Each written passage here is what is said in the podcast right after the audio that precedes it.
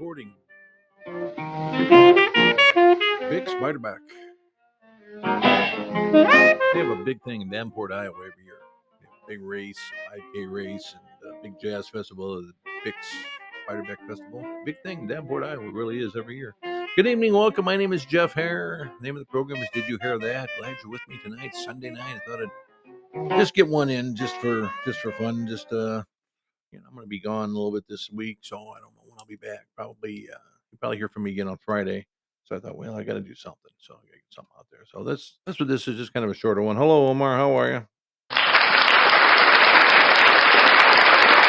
Producer Russ Omar.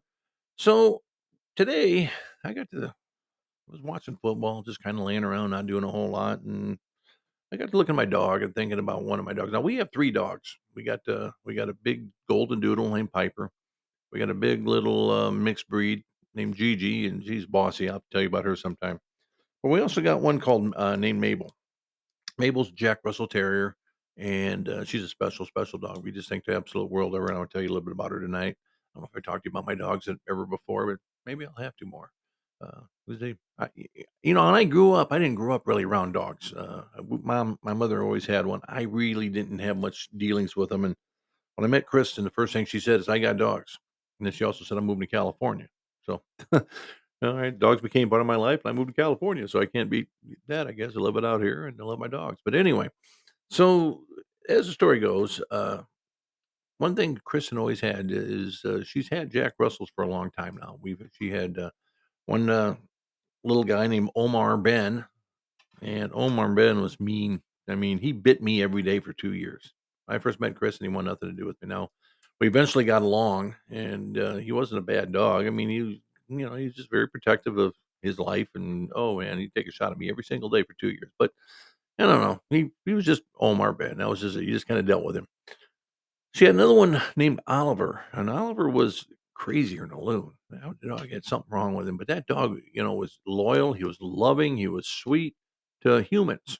And other dogs, he was nasty. He was just absolutely a, a kind of a killer. I mean, he would go after anything in the yard, I mean, squirrels, rabbits, whatever, and uh, he was something else. Uh, he got old, passed away as he got old. A great dog. We really liked him. We really uh, he was he, he's one you once you take him to get used to. Once you got used to him, you realize he was a good guy. But uh, you know, like I said, you always kind of looked at him a little crazy. She always said he had a screw loose in that one, and he did because he he could turn so fast. He'd be just sitting there on your lap, you know, watching TV, and then see something out in the yard and bust through the door and go crazy. I mean, he's just that quick.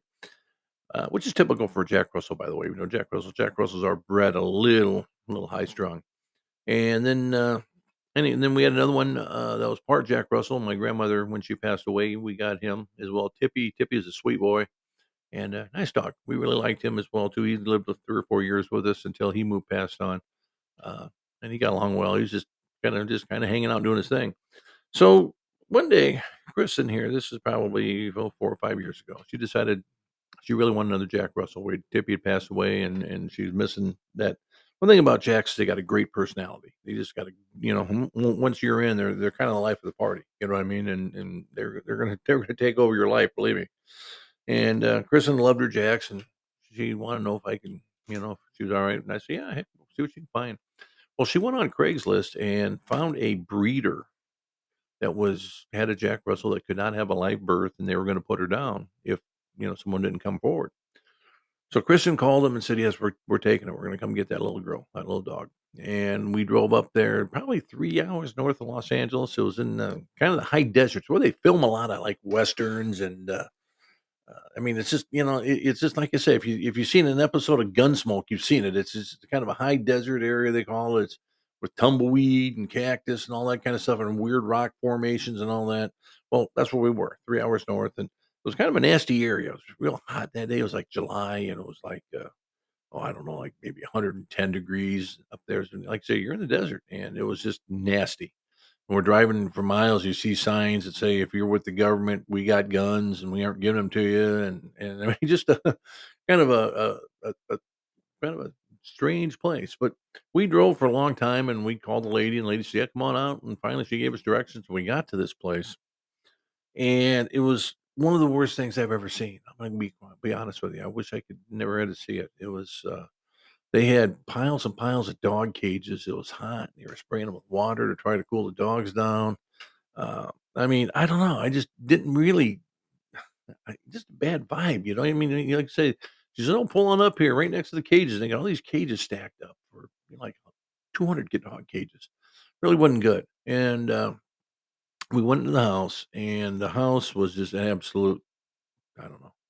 I just wanted nothing to do with it. I mean, I, I'm Chris and I are sitting there basically on the couch, and we're they they gave they had this sofa, and they said, "Go ahead and sit, have a seat. We'll get the dog for you." And we could barely sit down. There was clutter and garbage and junk everywhere, and dog cages. There probably was 25 dog cages in the living room and kitchen of this house, and all these dogs had puppies. All right, they were a breeder, it was a dog breeder. Okay, and they're breeding these Jack Russell Terriers.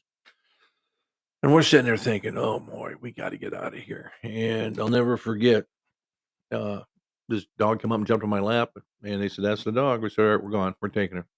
And the lady said, "Okay," and we paid like a hundred dollars or whatever just to transfer the fee, to transfer the paperwork and all that kind of stuff because the dog is a is a purebred and registered with the Jack Russell Association, I guess.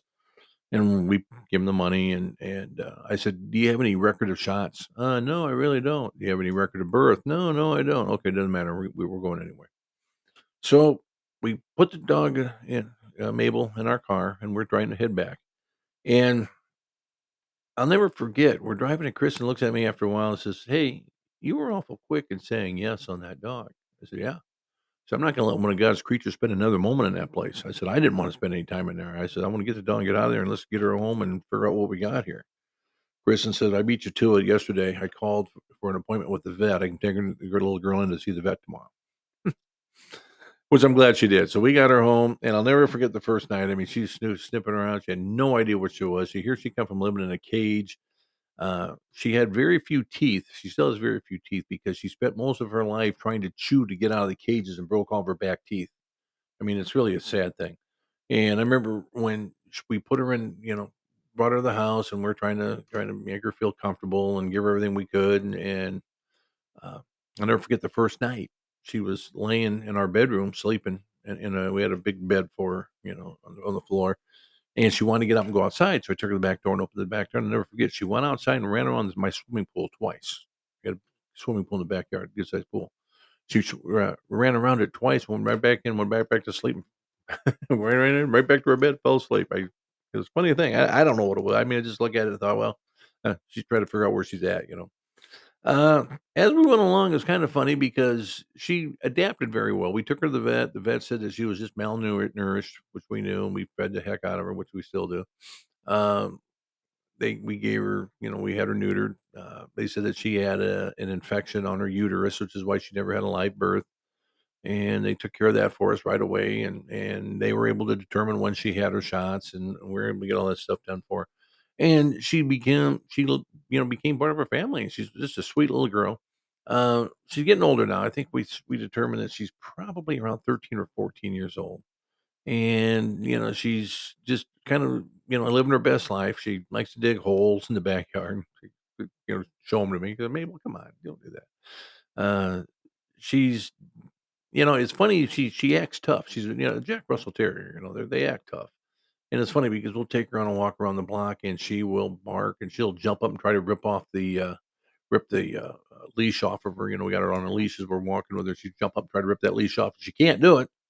She don't have any teeth for one. But the funny thing about it is, like I told her, I said, you know, if I were to let you off this leash, you're not going after that dog. You're scared. And she's done it. You know, when you take her out in public or we take her out down to the beach or whatever, and let her run a little bit, she she won't move. She just stands there. Just she likes to make a lot of noise, but she's just uh, anyway one of those type. But uh, we love her to death, and and uh, when we're on vacation, a couple times uh, we've had some problems uh, with her escaping from our dog sitter, and I think it's just because she sometimes maybe the sense of abandonment or something.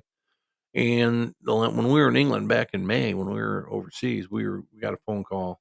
Our dog sitter was frantic; they couldn't find her, you know, and apparently she had broke out of the house somehow, and was wandering around the neighborhood. Now that's not a bad thing, I guess, in most cases. But in this, in our neighborhood, there's a lot of coyotes running around, a lot of things that she shouldn't eh, shouldn't be part of.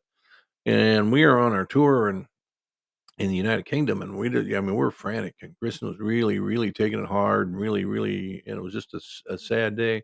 until we got the call that they found her. What she'd done is she'd snuck in a neighbor's garage, and the neighbor shut the garage door, so she spent the night in the garage, safe from the coyotes and everything. And we were able to get her back, and and of course the dog sitter was overly overjoyed, and we were overjoyed, and we're still overjoyed that everything was okay with her. So anyway, she's a great dog. We love her to death, and uh, she's just living her best life now. And then she lets us know when anything's out there. She goes out patrols, spends all day outside by the pool, making sure nothing's going on out there, which nothing ever does. But what can you do? What can you say? eh?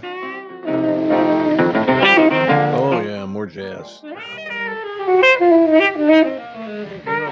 I, oh, no, I guess not. I was gonna say if I turn one of these buttons, shouldn't it stop it? Yeah, I guess that works. Okay. Anyway, on behalf of Russ Omar and myself, Jeff Hare, Bix Beiderbecke, of course. This has been Did You Hear That? Brought to you by Advanced Pickleball for all to bring your pickleball scores up to, to increase your game. It's Advanced Pickleball, Enhanced Pickleball at enhancedpickleball.com. Jeff Hare 79 is your code, and you'll get a discount there. It's enhancedpickleball.com. Also, for all of your high fashion needs. Now, when you think high fashion, I know you think Jeff Hare, right? Lawrence Company, L O R E N C E dot com. That. And one more, Dion Company, also. For your fine fashion holiday needs. This has been Jeff Hare. Did you hear that day name of the show? Thank you. I'll be back later in the week. So take care and we'll have a good one. Bix Beiderbecke, take her home.